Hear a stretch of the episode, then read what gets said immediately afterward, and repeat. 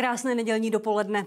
Zdravím vás na Primě a CNN Prima News u partie. Dnes pro vás výjimečně natáčíme na zámku v Lánech a mým hostem je prezident České republiky, pan Miloš Zeman. Dobrý den, pane prezidente. Pěkný dobrý den. Pane prezidente, dovolím si být na začátek osobní. Jak se cítíte, jak se hojí vaše zranění? No tak obě dvě operační rány se hojí dobře. V pondělí mě vytáhnou stehy a zlepšuje se to každým dnem, což jsem rád. A chtěl bych při této příležitosti velice poděkovat všem, kdo mě přáli brzké uzdravení, ať už to byla řada prezidentů, ale řada českých občanů, a já si těchto přání samozřejmě vážím úplně stejně. A doufám, že těmto přáním vyhovím.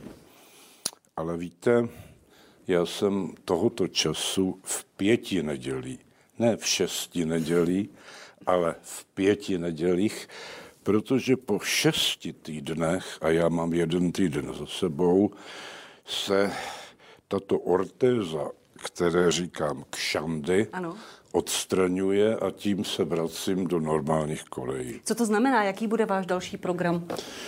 No tak já pevně doufám, že ještě před 28. říjnem budu zcela fit. No, strávil jsem tady v Lánech několik týdnů prací nad životopisem asi 40 vyznamenaných a byla to krásná práce. Já vám slibuju, že se o 28. říjnu ještě budeme bavit, ale jestli mi prozradíte, jak eh, to zranění a operaci v celkové narkóze, jak to snášela vaše paní, vaše dcera, měla vás strach? No tak moje žena mě pravidelně každý den ošetřuje spolu s paními, které tady v Lánech pracují. A pokud jde o moji dceru, máme trochu smůlu, naše babička upadla podobně jako já, tedy moje tchyně, abych byl přesný. No a Kačenka, tedy moje dcera, je s ní v nemocnici.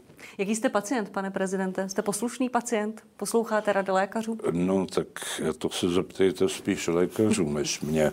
Ale já bych o sobě řekl, že jsem poslušný pacient.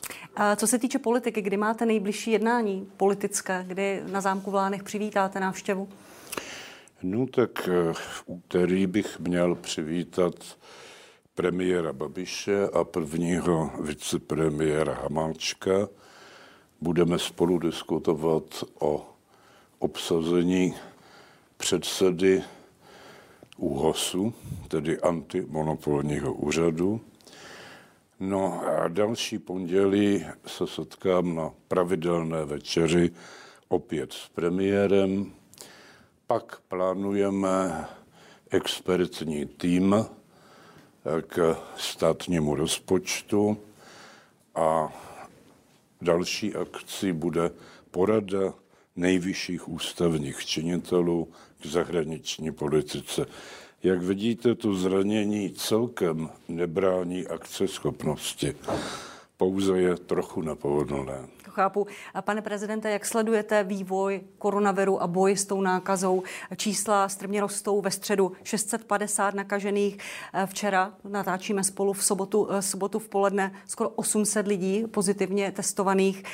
Čtyři ministři jsou v karanténě. Covid pozitivní je hlavní hygienička v nemocnici je populární zpěvačka Hanna Zagorová. Děsí vás ta rostoucí čísla a ta situace? Já se o tom samozřejmě nechávám pravidelně každý každý den informovat a řeknu vám názor, který vás možná překvapí.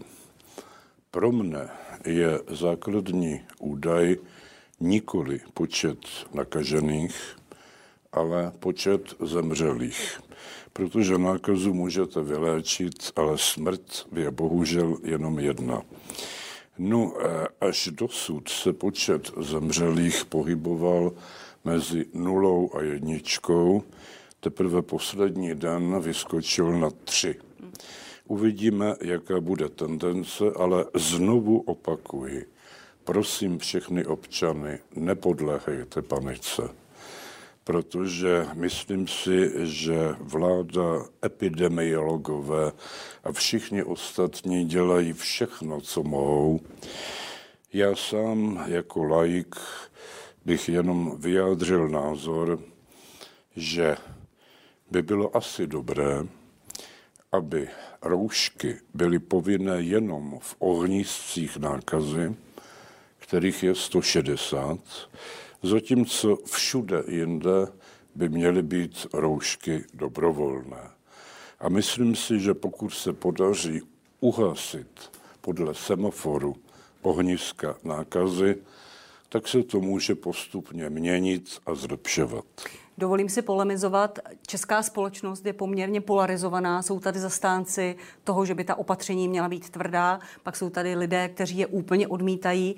Myslíte si, že pro Čechy něco jako dobrovolnost bude stačit? No, eh, já bych to tedy řekl jinak. To, co já doporučuji a opakuji, že se cítím jako laik, je selektivní, nikoli plošný přístup. To znamená, proč zavádět roušky a další omezující opatření v regionech, kde se vám nevyskytne jediný nakazený. A naopak buďme velmi přísní, nejenom kvůli techtle mechtlím, ale i kvůli dalším ohniskům. A tam bych byl pro silná, drastická omezující opatření. To znamená roušky všude nebo jaká další? Nejenom roušky všude, ale další omezení. Konec konců teď třeba v Praze se budou bary a restaurace zavírat ve 12 hodin, což pokládám za velmi správné. Nějaká další opatření byste vládě doporučil? No, eh, já se v žádném případě nedomnívám, že bychom jakýmikoliv opatřeními měli vypnout ekonomiku. A všechno, co ekonomiku nevypíná, co se týče, řekněme, trávení volného času, ale i sportu, i kultury, tam bych jde o ohnisko nákazy, byl velmi drastický a velmi razantní. Pane prezidente, ovlivňují podle vás volby, blížící se volby a probíhající kampaň chování vlády? Roušky a další opatření jsou velmi nepopulární, jak vidíme, část společnosti je na ně vysloveně alergická. Hraje to roli? No, eh, samozřejmě, že volby na chování jakékoliv vlády mají vždy vliv. Ale to není případ souvislosti s koronavirem. Pokud se samozřejmě nedomníváte, že koronavirus si připravuje volební lístky jak pro krajské, tak pro parlamentní volby a snaží se působit tak, aby zvítězila jím preferovaná strana. To se nedomnívám, ale eh, pan ministr zdravotnictví ohlásil nějaká opatření od 1. září. Pan premiér potom řekl, že s tím spokojený není. Opatření zmírnil, v podstatě vláda vzala zpátečku a pan premiér byl pod palbou kritiky, že příliš podléhá veřejnému mínění. Tak proto se ptám. No, podívejte se, v každém případě si myslím, že nejsou dobrá plošná opatření. V tom případě, který zmiňujete, tak šlo o roušky ve školách. A je celkem jasné, že když děti eh, mají eh, sundat roušky ve třídě a nasadit je na chodbách, no tak to není úplně logické, že? Šlo také, promiňte, o roušky v obchodech a v obchodních centrech. V tom no. původním plánu to bylo. Všude tam, kde dochází ke zhlukování velkého počtu osob, je na místě opatrnost, ale znovu opakuji, tam, kde je ohnisko nákazy.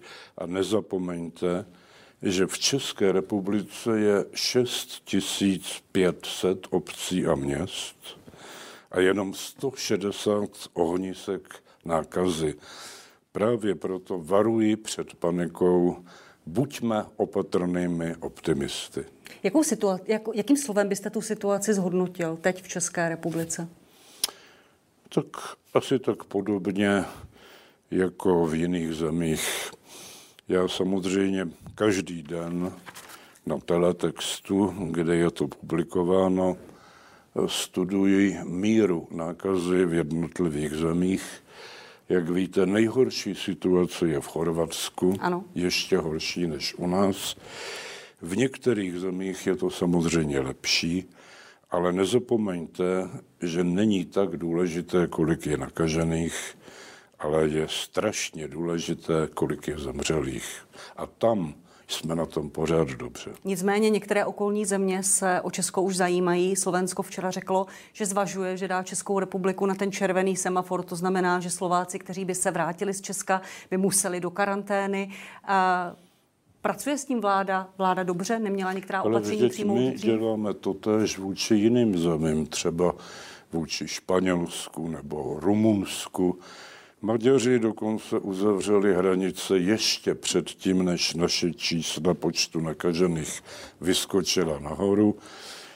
E, ten způsob, jak se bránit uzavřením hranic, já v zásadě schvaluji.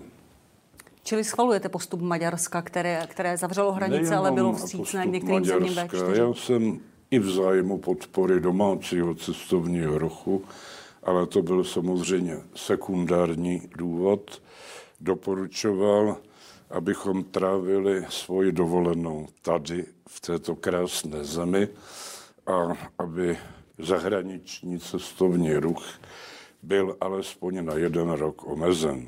Promiňte, neměl jít předseda vlády příkladem? E, myslíte, že byl na Krétě? Ano. No, tak Kréta je taky hezká. Buďme tolerantní. Chápu. Uh, měl by stát seniorům poskytnout roušky a respirátory, jak premiér Andrej Babiš navrhoval ve čtvrtek? Je to dobrý Ně, krok? Nic proti tomu. Souhlasíte s tím? Ano. Vy se, pane prezidente, sám osobně nějak chráníte? Jste testován průběžně, nebo jak s tou, s tou situací vy zacházíte? Chráním se, protože jako nemocniční pacient a nyní rehabilitovaný pacient nepřicházím v podstatě s výjimkou půvabné moderátorky do styku téměř s nikým jiným než s personálem Lánského zámku. Necháte se očkovat, pane prezidente, proti koronaviru, až bude k dispozici vakcína? Bude-li k dispozici vakcína, tak možná ano. Říkáte bude-li, je tam podmiňovací způsob. No, Jak vnímáte ta, ta, ty zprávy, které eh, přicházejí od farmaceutických firm? Ty jsou velmi nadějné. No tak já si myslím, že je to do jisté míry reklama těchto firm a vůči marketingu já jsem naprosto imunní. Chápu. Pojďme na ekonomiku a na ekonomická politická opatření. Velké politické téma posledních dnů, 5 tisíc korun pro seniory a poběratele dalších uh, penzí, invalidních důchodů, starop, uh, pozůstalostních důchodů. Promiňte, s tím souhlasíte? Víte, já nemám nic proti jednorázovým, tedy neopakujícím se dávkám, včetně těch pěti tisíc korun pro seniory, včetně 25 pro živnostníky, to už je starší věc. Ale na druhé straně to, co mě znepokojuje, je pokus nabourat díru do státního rozpočtu takovými úlevami, které by byly trvalé, to znamená, které by se opakovaly každý rok. Příkladem je ta zvažovaná 15% daňová sazba z příjmu, která by podle některých odhadů znamenala příjmový výpadek státního rozpočtu v intervalu mezi 70 a 90 miliardami korun. A teď si prosím uvědomte, že z toho budete čerpat nebo nečerpat na investice, na zdravotnictví, na školství, kulturu, sport, veřejnou dopravu, desítky dalších výdajů. A já nejsem proti rozumnému zadlužování, ale jsem také pro rozumné úspory. A snížení sazby eh, daně z příjmů kde ve vládním programovém prohlášení byla 19% sazba a nyní má být 15%, nepokládám za rozumné. Jenom vás s dovolením doplním 23% sazba pro lidi s vysokými příjmy nad 140 tisíc korun. Ano, to jsem vám chtěl říci a vy jste to řekla za mě. 140 tisíc korun. Nechtěl bych citovat Jiřího Paroubka, kdo z vás to má. Ale uvědomte si, že lidi, kteří berou měsíčně 140 tisíc korun a výše, je v české populaci nepatrný zlomek. Takže ať to byla dříve takzvaná solidární daň 7% navíc, a nebo teď 23%, to vás nevetrhne. Já jsem pro progresivní zdanění, které je mimochodem ve velké většině zemí Evropské unie. A když už nebude progresivní zdanění, tak je alespoň ta 19% sazba.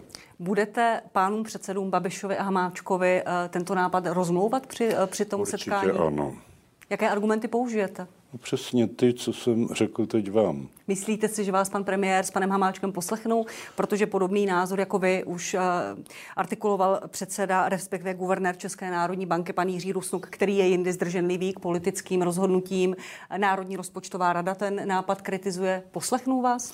Podívejte se, já, jak jste si všimla, nekritizuji jednorázové dávky, to znamená, nepřipojuji se k těm vykřikům proti pěti tisícům korun důchodcům. To je naprosto v pořádku, právě proto, že je to jednorázová dávka.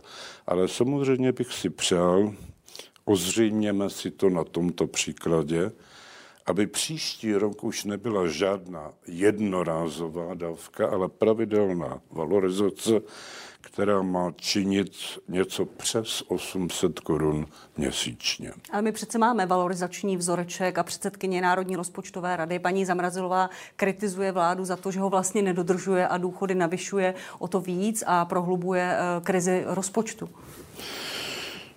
Opakuji ještě jednou a věřte mi, že to neříkám, protože jsem sám důchodce. Ale v žádném případě nebudu proti jednorazovým dávkám, stejně tak, jako byste mohla namítnout, proč podporovat živnostníky těmi jednorazovými dávkami. Stalo se, no a řada firm se zachránila. A protože situace našich starobních důchodců není příliš růžová, oni to mezi námi asi dají stejně svým dětem, tak v každém případě si myslím, že jednorázová dávka je v pořádku a trvalá dávka je nesprávná. A jakým skupinám lidí, pokud nějakým, by měla vláda ještě pomoci, pane prezidente? No, mluví se o matkách, samoživitelkách, kde tomu rozumím. Ale jinak, eh, když mluvíme o ekonomickém zotavení, já vřele podporuji program COVID-3. A to je pomoc, která spočívá v tom, že podniky dostanou dlouhodobý garantovaný úvěr, státem garantovaný úvěr s nízkou úrokovou sazbou a s odloženou dobou splatnosti. A ať se ty podnikatelé za těchto podmínek sami snaží. To znamená, ať jenom nestojí s nataženou rukou, nechtějí jednu dávku za druhou, ale ať využijí toho dlouhodobého úvěru Někdy se mluví na sedm let, viděl jsem dokonce návrhy na 30 let, to byste se divila. No a v každém případě když je ten podnikatel opravdu schopný, tak svoji firmu za těchto podmínek dokáže zachránit.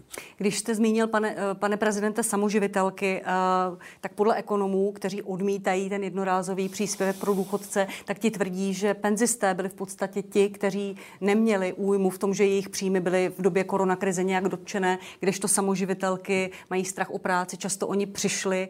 Paní Šilerová teď řekla, že spousta samoživitelek nebo některé samoživitelky podvádějí v tom, že žijí uh, samostatně, aby měli nárok na nějaké dávky. Není to skupina lidí, na které by se stát měl zaměřit? Já už jsem tam odpověděl. To znamená, samoživitelky ano, ale důchodci také ano. Podívejte se, i důchodci byli omezeni opatřeními, která tady byla přijata. No a jak už jsem vám jednou řekl, životní úroveň našich důchodců není příliš vysoká a jednorázová pomoc, to už opakuji po páté, jednorázová, nikoli trvalá pomoc, jim určitě přijde vhod. Pane prezidente, pojďme na volby. Vy budete volit, nebo měl byste volit do Senátu. Už víte, jakým způsobem tak učiníte, pokud ano? Hmm, tak tím způsobem, že přijedu k volební lístnosti a odevzdám svůj volební lístek. Ptám se proto, jestli nezvažujete nějakou alternativní cestu v době uh, koronaviru a koronakrize? Tak pokud se mně nestane to, jako třeba hlavně hygieničce, že bych sám dostal covid, tak jako každý jiný občan, opakuji, přijedu k volební místnosti, odvolím a jestli něco vím stoprocentně, tak je to to, že nebudu volit současného senátora. A co podle vás rozhodne krajské volby? Víte, krajské volby mají generovat nové politiky, a to především ty, kteří už se o kraj nějakým způsobem zasloužili. To znamená například úspěšní starostové, protože já vyznávám to schéma, kterému se říká vertikální mobilita. Začínáš na komunální úrovni, když se ti daří, přejdeš na regionální úroveň, no a další etapa je jít do parlamentu. Pro boha jenom ne do Senátu. Senát je nejzbytečnější instituce, kterou zde máme, ale jít do poslanecké sněmovny. Eh, když jste u Senátu před malou chvílí se vrátila senátní delegace vedená Milošem Vystrčilem, předsedy Senátu z Tchajvanu. My spolu natáčíme v sobotu. Sledoval jste, sledoval jste jejich počínání na ostrově? No, zaprvé jsem sledoval, ale vy se mě asi zeptáte, jak to hodnotím, že ano. Já se vás tam na obojí. Jestli jste no, ji sledoval a, na první samozřejmě, jak ji hodnotíte. jsem vás odpověděl, sledoval. Ano. Na druhou otázku odpovídám, že to hodnotím jako klukovskou provokaci, kde bych měl být velmi stručný. A teď se vám pokusím zdůvodnit, proč. Já každého čtvrt roku svolávám na hrad poradu ústavních činitelů k zahraniční politice. Účelem těchto porad je sjednotit často různé názory na zahraniční politiku, dosáhnout kompromisu tak, aby ta politika byla jednotná. To znamená, že na této poradě probíhá takzvané většinové hlasování, což je v demokracii norma. Já sám jsem minimálně dvakrát to hlasování prohrál, jednou, když jsem navrhoval od uznání nezávislosti Kosova se zdůvodněním, že kosovský prezident Hashim Tači je souzen Hákským tribunálem pro válečné zločiny. A za druhé, když jsem navrhoval přesun naší ambasády z Tel Avivu do Jeruzaléma. Mimochodem právě dnes jsem se dozvěděl, že tento krok učinilo Srbsko a jak tomu Srbsku srdečně blahopřeji. No a pan Vystrčil byl v situaci, kdy jeho návrh na cestu na Tajvan odmítli prezident, premiér, předseda sněmovny i ministr zahraničí, krátce všichni. On přesto na ten Tajvan jel. No takže já z toho vyvozuji, že není důvod, aby se pan předseda Vystrčil nadále účastnil porady ústavních činitelů, nebudu ho tedy zvát, protože kdo nerespektuje pravidla hry, nemůže tuto hru hrát. Trest pro Miloše Vystrčila? No, říkejme tomu trest, říkejme tomu, že je to urážka svých kolegů, protože on si říká, já jsem někdo víc než vy ostatní. To je to tež, jako kdybych říkal, že ať už v případě Kosova, anebo v případě toho přesunu ambasády si stejně prosadím svoji a budu své kolegy ignorovat. Respektoval jsem to, byl jsem v menšině a podřídil jsem se. Proč to neudělá i ten Vystrčil? Co tato návštěva podle vás Česku přinese? Nic. Nic dobrého ani nic špatného? No, špatného v tom smyslu, že Čína, a tady bych předeslal, což se málo ví, je po Německu druhý nejdůležitější obchodní partner České republiky, zatímco Tajvan je na 23. místě. Takže Čína, což už udělala teď třeba u Petrofu, jestli jste si toho povšimla, tak eh, může omezit naše exportéry na čínském trhu. V tomto smyslu je toto návštěva nesporně škodlivá a ujišťuji vás, že na místo českých exportérů ochotně nastoupí francouzské, německé, britské a další firmy.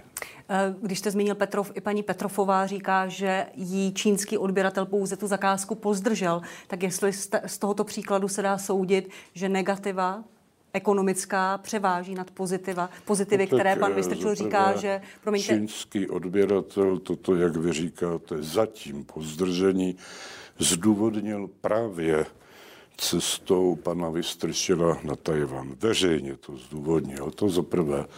A za druhé nejde samozřejmě jenom o Petrov. Uvědomte si pěkně, prosím, že například náš nejúspěšnější podnik, což je Škoda Auto, má největší odbyt svých vozů právě na čínském trhu. Tam už ten zásah by byl ještě daleko citelnější. A pozitiva, o kterých mluví Miloš Vystrčil, že navázali obchodní kontakty, že Tchajvan může být bránou čínských, eh, te, promiňte, tchajvanských společností do Evropy, tomu nevěříte? Tomu se říká dezideráta a já deziderátům zásadně nevěřím. Uh, uh, čínský ministr zahraničí reagoval už v týdnu, řekl, přimějeme ho zaplatit vysokou cenu za jeho krátkozraké chování a politický oportunismus. Necítil jste potřebu, pane prezidente, jako hlava státu na to reagovat? Mohu na to reagovat, myslím si, že je to přehnaná reakce, protože toto je náš domácí úkol, vyřešit si tento problém na vlastním hřišti. A to také ve svém vystoupení právě teď dělám. Na druhé straně lze pochopit čínskou kritiku tohoto kroku. Máte pochopení pro výhrušky Číny?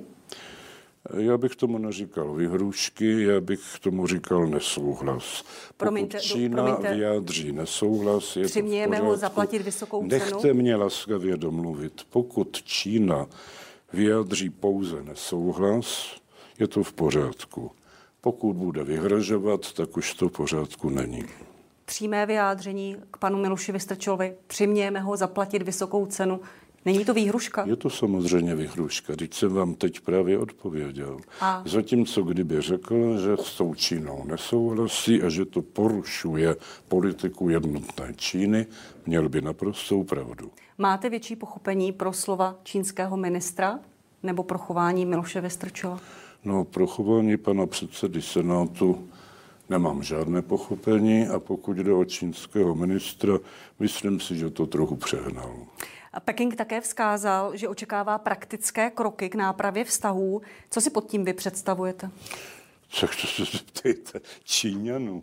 Já eh, za praktické kroky pokládám to, že stejně jako v celé historii našich diplomatických vztahů budeme respektovat politiku jednotné Číny.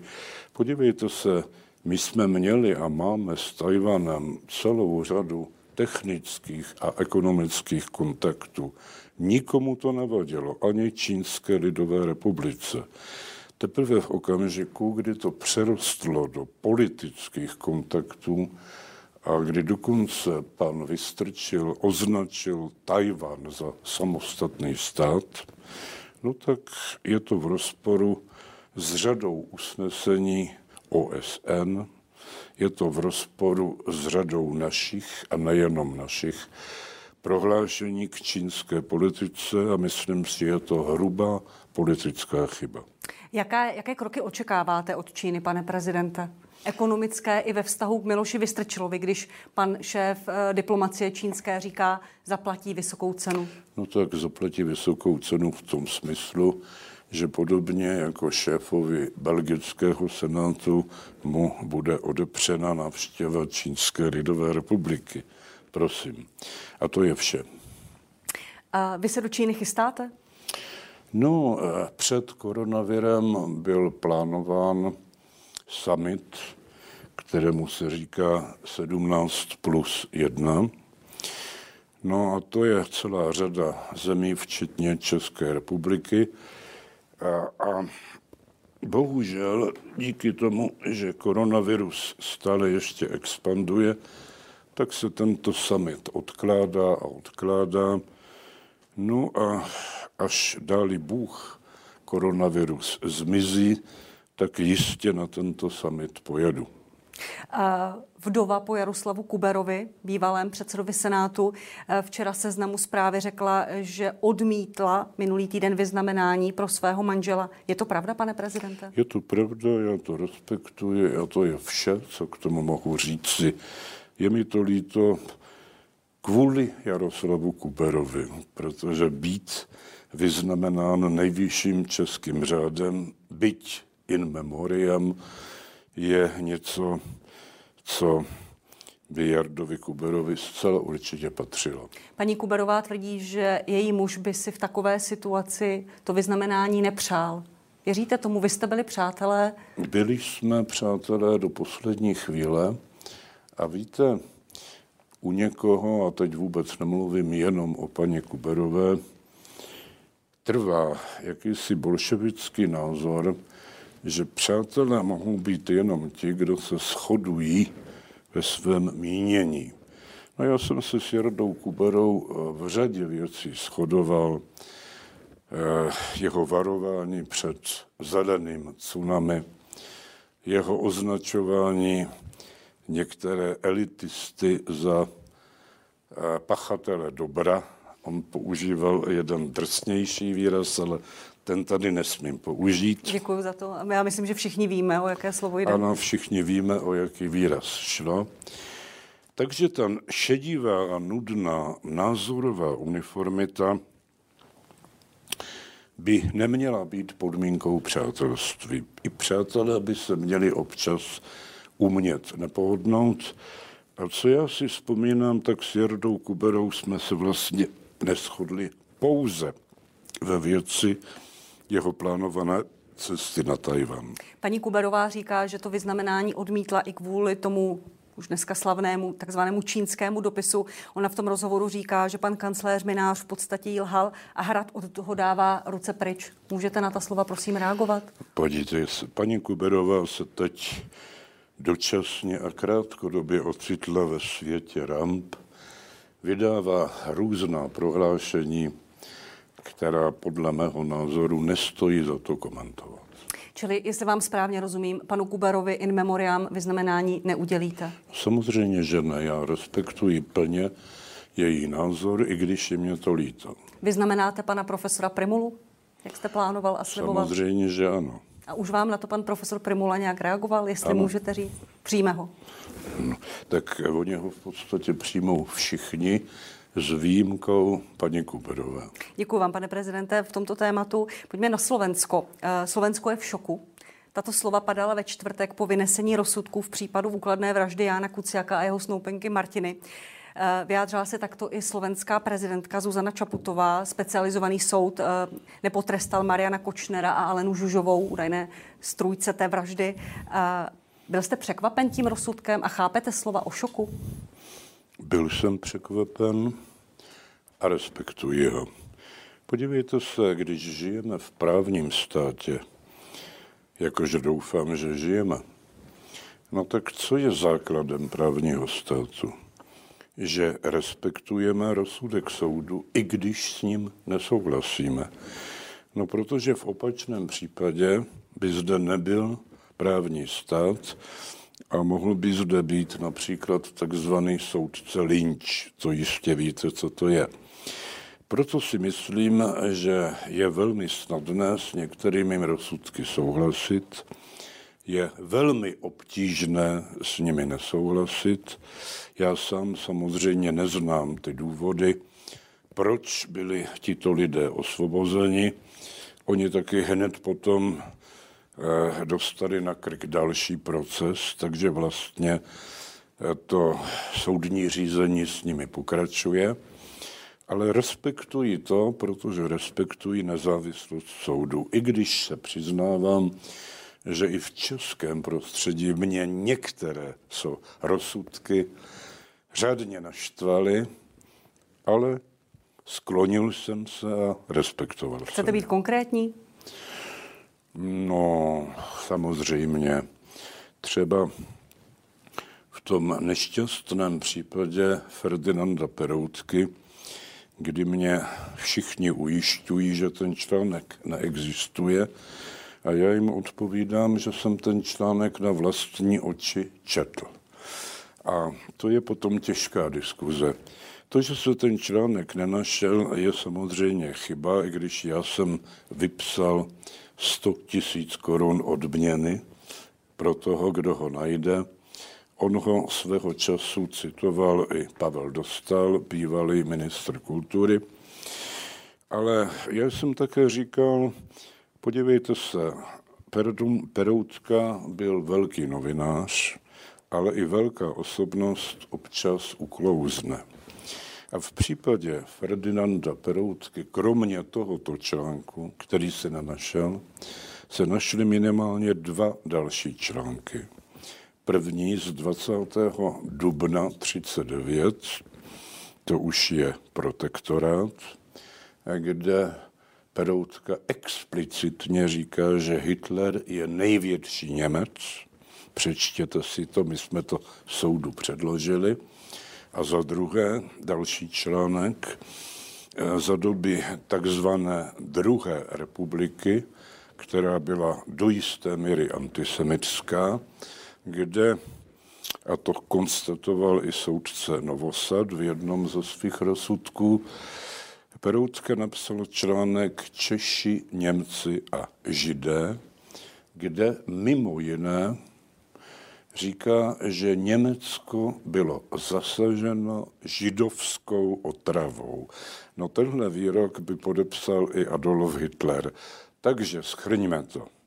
Peroutka, velký novinář, i velká osobnost uklouzne. Já jsem ve své přednášce citoval Knuta Hamsuna, to byl nositel Nobelovy ceny za literaturu, velký obdivovatel Adolfa Hitlera, eh, který dokonce napsal i nekrolog po jeho smrti.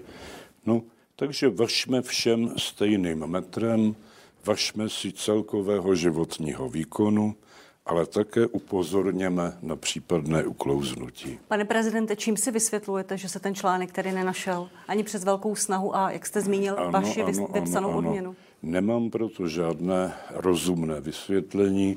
Vím, že si Peroutka stěžoval, že některé jeho články za první republiky byly cenzurovány a to, jak sám píše, články, kde se vyjadřoval víceméně vstřícně vůči nacistickému Německu.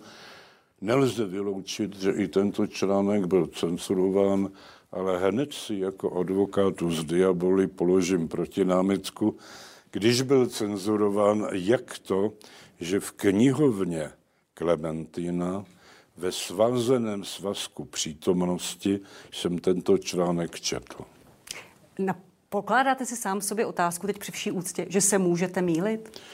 No, mílit se samozřejmě může každý člověk, ale představa, že něco čtete, vryje se vám to do paměti a pak vám někdo říká, že jste to načetl, je natolik absurdní, že v tomto případě omyl nepřichází v úvahu.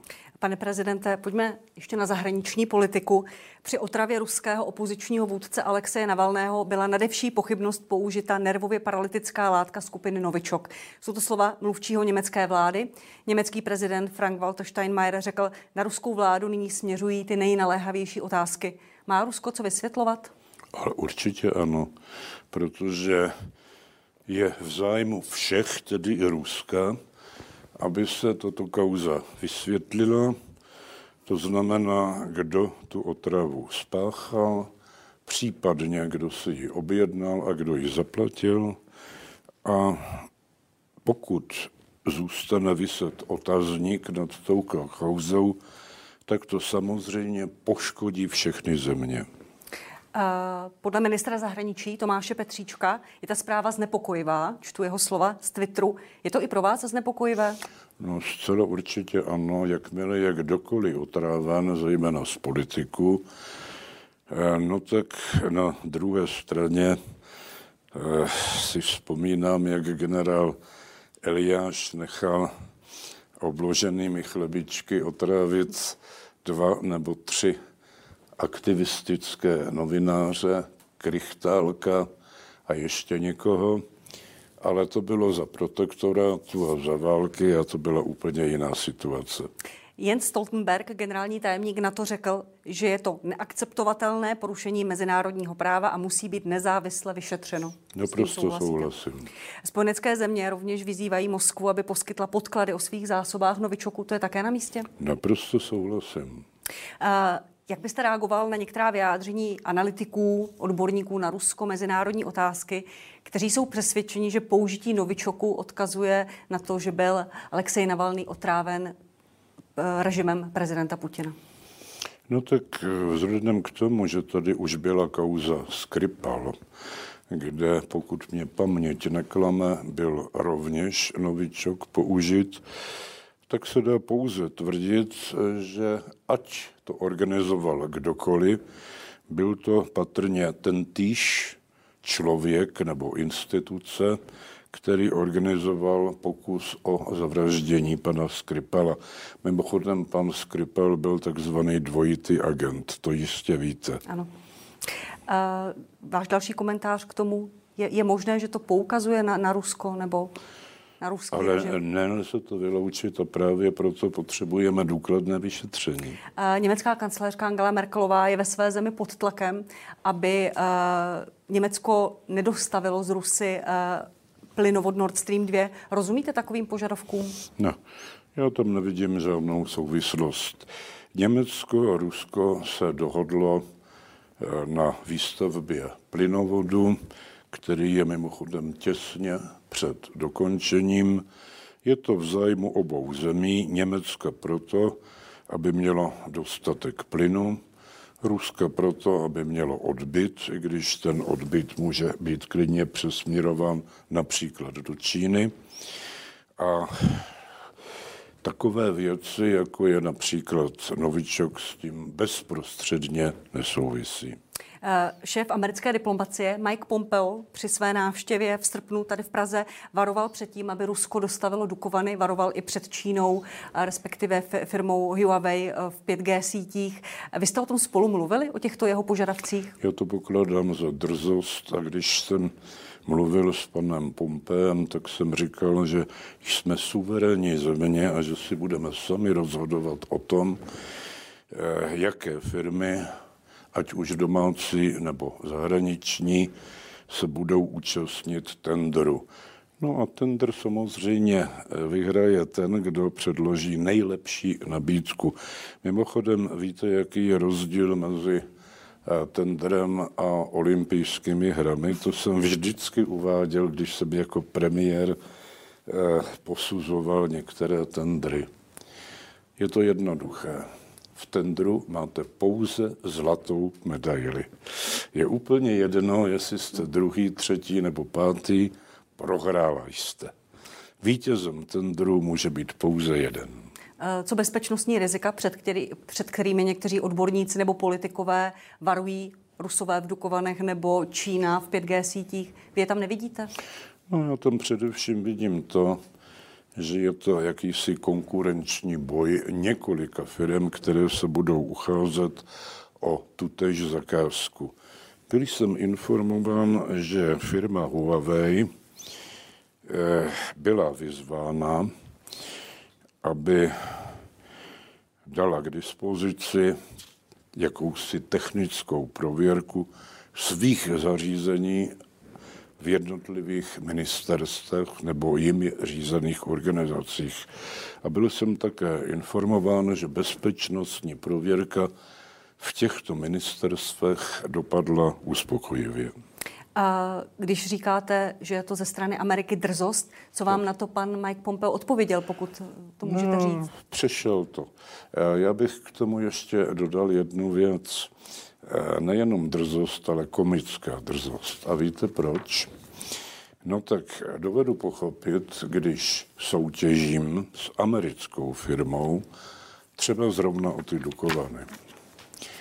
Ale američani měli firmu Westinghouse, která byla blízko bankrotu a nakonec je koupili Kanaděni, takže Westinghouse už není americká firma.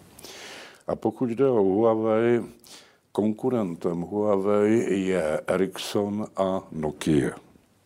Nikoli americká firma, protože žádná americká firma není schopna vybudovat síť 5G. Takže pan Pompeo vlastně loboval proti Číňanům, případně proti Rusům, ale neměl co nabídnout. Pane prezidente, ještě Bělorusko. Co soudíte o reakci Evropské unie na ten sankční seznam? Měl by tam být na něm i Aleksandr Lukašenko nebo ne? No, eh, já si myslím, že ten blacklist je klidně možný, ale já bych před něj předřadil jednu operaci, kterou navrhovala protikandidátka pana Lukašenka, a sice přesčítání volebních lístků. A samozřejmě pod mezinárodní kontrolou. No a pak se ukáže, na čí straně je pravda. Na těch, kteří tvrdí, že volby byly sfalšovány, což se určitě nedá vyloučit, anebo na těch, kteří tvrdí, že těch 80% pro pana Lukašenka je v pořádku. A ten, kdo odmítne přesčítání těchto hlasovacích lístků, sám dokazuje, že má špatné svědomí. Je to vůbec možné přesčítat ty lístky? Viděli jsme fotky spálených lístků, na kterých byla zaškrtnutá Světlana Cichanouská. Je to vůbec možné? Je to možné. Podívejte se, za prvé je nějaký zákon o archivnictví, který doufám platí i v Bělorusku a tam se volební lístky mají po určitou dobu archivovat. Za druhé dám vám jednoduchý příklad třeba ze Spojených států. Pokud mě paměť neklame, tak na Floridě, ne v celých státech, ale na Floridě se rovněž přesčítali hlasy. No tak proč by to nebylo možné i v Bělorusku, ale opakuju, pod mezinárodní kontrolou. Protože kdyby to přesčítával ten, eh, řekněme, kdo už to jednou vyhodnotil, tak by to dopadlo stejně. Uh, jestli vás můžu poprosit ještě o krátkou odpověď, jaký je podle vás další vývoj v Bělorusku možný nebo pravděpodobný? No tak víte, že jsem zastance parlamentní demokracie. Na druhé straně někdy si kladu otázku, jestli je parlamentní demokracie opravdu pro všechny. A řeknu vám několik protipříkladů. Bylo tady arabské jaro, které jsme všichni vítali s velkými nadějemi. Padl Kaláfi, padl Husajn. A my jsme očekávali, že se tady objeví parlamentní demokracie, to znamená nové politické strany, svobodné volby a tak dále. Nemusím vám říkat, co se v těchto zemích ještě bych k tomu připočítal, no, ale já myslím, že ono to stačí. Jo. Libie, Irak, Sýrie, no, takže to už máme tři a možná ještě další.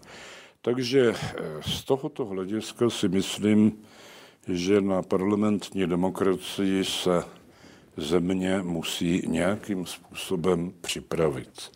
třeba i po etapách. Ale rozhodně nesouhlasím s tím, když tady máte režim, kde se občané nemohou svobodně vyjádřit. Tady platí to Voltérovo diktum. Nesouhlasím s vámi, ale udělám vše pro to, abyste svůj názor mohli zastávat. Pane prezidente, děkuji vám za rozhovor a přijetí tady v Lánech. Bylo mě potěšením a ještě jednou děkuji všem, od prezidentů po občany a opakuji všem stejně, kteří mě přáli brzké uzdravení. Přejeme ho také. Děkuji ještě jednou.